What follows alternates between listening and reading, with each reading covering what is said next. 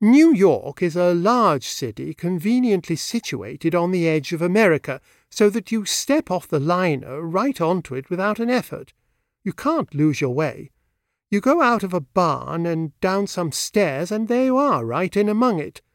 The only possible objection any reasonable chappie could find to the place is that they loose you into it from the boat at such an ungodly hour. I left Jeeves to get my baggage safely past an aggregation of suspicious minded pirates who were digging for buried treasure among my new shirts, and drove to Gussie's Hotel, where I requested the squad of gentlemanly clerks behind the desk to produce him. That's where I got my first shock. He wasn't there. I pleaded with them to think again, and they thought again, but it was no good. No Augustus Mannering Phipps on the premises. I admit I was hard hit. There I was, alone in a strange city, and no signs of Gussie. What was the next step? I'm never one of the master minds in the early morning. The old bean doesn't somehow seem to get into its stride till pretty late in the PMs, and I couldn't think what to do. However, some instinct took me through a door at the back of the lobby, and I found myself in a large room with an enormous picture stretching across the whole of one wall, and under the picture a counter, and behind the counter divers chappies in white serving drinks. They have barmen, don't you know, in New York, not barmaids. Rum idea.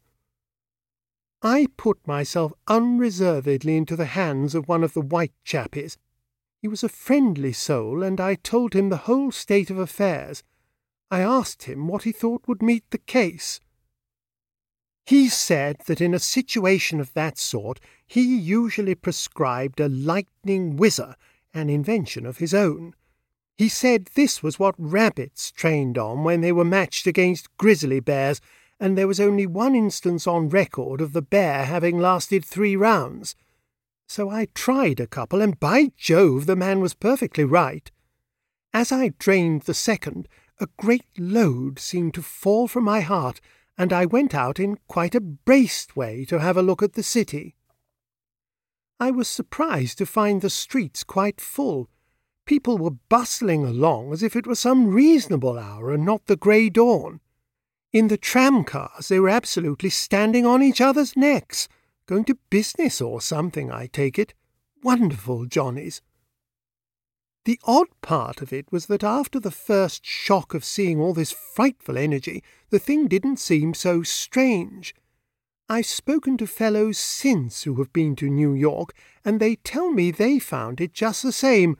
Apparently there's something in the air, either the ozone or the phosphates or something, which makes you sit up and take notice.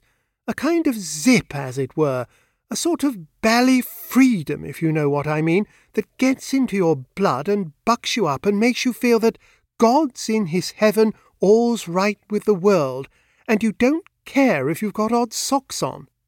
I can't express it better than by saying that the thought uppermost in my mind as I walked about the place they call Times Square was that there were three thousand miles of deep water between me and my Aunt Agatha.